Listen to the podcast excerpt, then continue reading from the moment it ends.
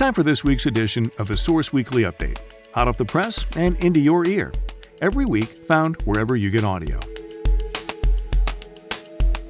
Time now to take a look at a couple of the highlights found this week on the Source Weekly's website, bendsource.com. First up from our news desk a return to in person instruction, mostly, by Nicole Vulcan. Bend-La Pine School Superintendent Lora Nordquist announced January 7th that students in the district would begin returning to classrooms as early as this month. Bend-La Pine students in grades K through 3 will return to classrooms 5 days a week starting January 25th. Students in grades 4 and 5 will return 2 days a week February 1st, and students in grades 6 through 12 will return 2 days a week starting February 8th on the first day of the new school term. On days they're not in classrooms, students will continue to receive instruction online.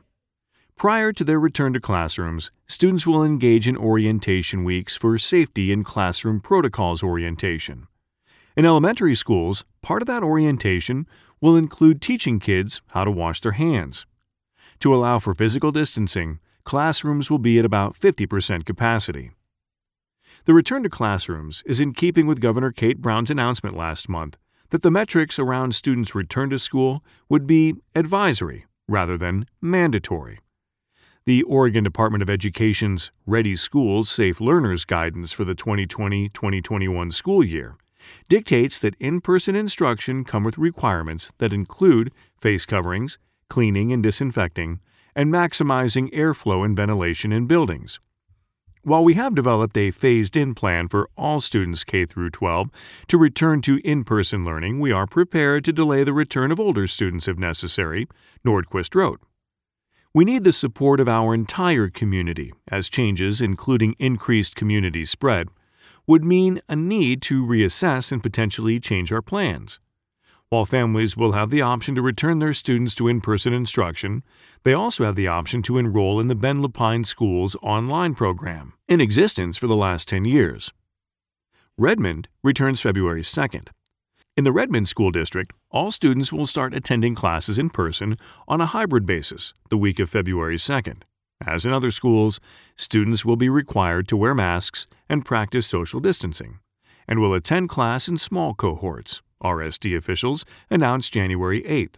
Redmond students will also have a full time online option.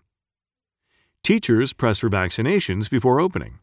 On January 11th, a group of 47 teachers and classified staff from Summit High School in Bend sent a letter to BLPS's superintendent asking that the return to school come only after all teachers and staff have had the opportunity to be vaccinated.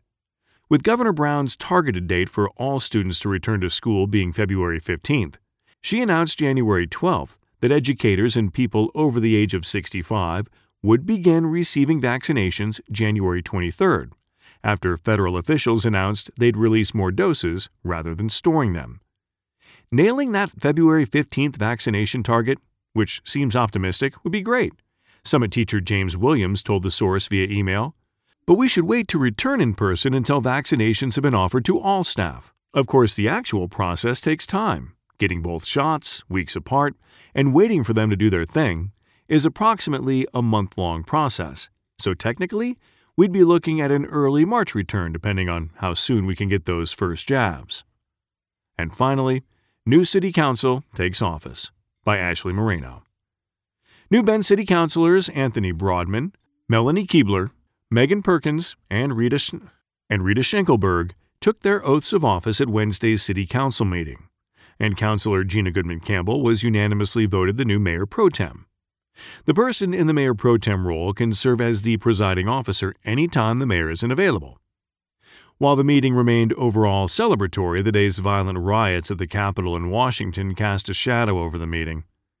Due to COVID 19 social distancing requirements, Municipal Judge Gwen Moore swore in the councilors remotely. Some of the councilors' younger family made surprise appearances. Mayor Sally Russell started the meeting on a hopeful but honest note about the challenges facing the council in the coming year. It's a new year and new opportunities, Russell said. We've had a tumultuous election season in our country, and we've also had some moments in our community. It's really a relief to get to this point, and to be all working together. There have been a lot of transitions coming out of 2020, including pervasive damage to our economy, the never ending struggle to achieve social justice, and the overwhelming tragic specter of COVID 19. But we're here because our country and our city depend on democracy and the solid process of democracy taking place in our community and in our country, Russell said. And tonight, the gathering together and swearing in of this new council is also a celebration of democracy. Thanks for listening to this week's edition of the Source Weekly podcast. For more on these and other stories, pick up a free copy of the Source Weekly or visit our website, bendsource.com. Thanks for listening. I'm Sam Scholl.